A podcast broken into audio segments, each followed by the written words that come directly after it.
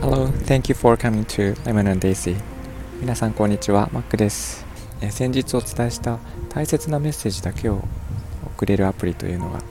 えーありました。覚えていますでしょうか、えー花言葉を添えて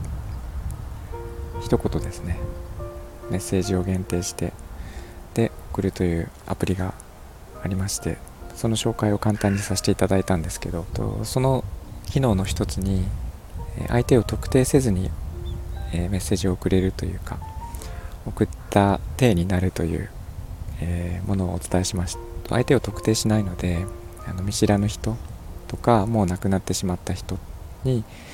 メッセージを送りたい時に自分がそれを書いてで、まあ、実際に送り手がそれを受け取れるわけではないんですけど、えー送った感じになるという、えーそういう機能をつけようとしています。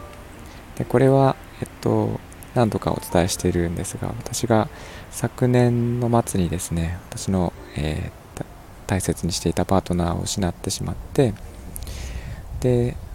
えまあ、その人にメッセージを送りたいなと思ってつけようと思った機能なんですけれども、まあ、亡くなった人にですねメッセージを送るという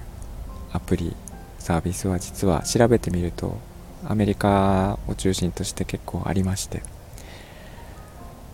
ただ私が作ろうと思っているのと結構違うんですがどこが違うかというと、えー人工知能を使って、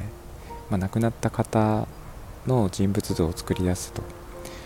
でその人と会話をし続けることができるというのがなんかアメリカの方でもうすでに出ていてですね。いろいろと物議を醸しているようなんですけれども、え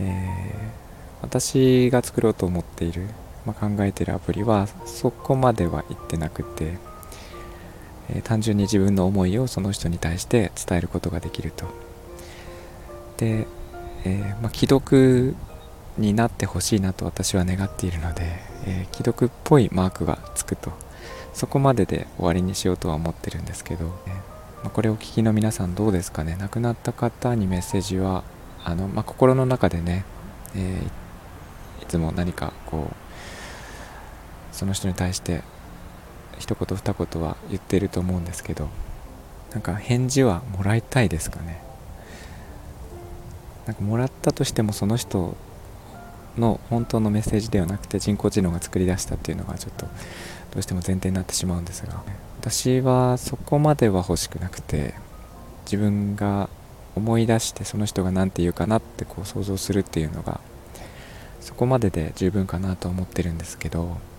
なんか返事をもらいたいとか返事でなくても例えば一言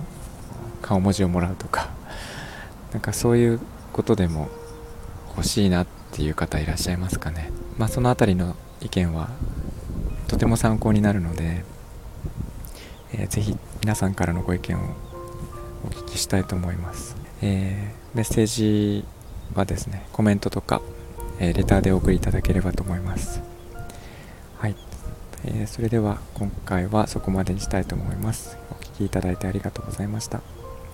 えーみんなが優しくあれますように。Thank you for listening. I'll talk to you later. Bye bye.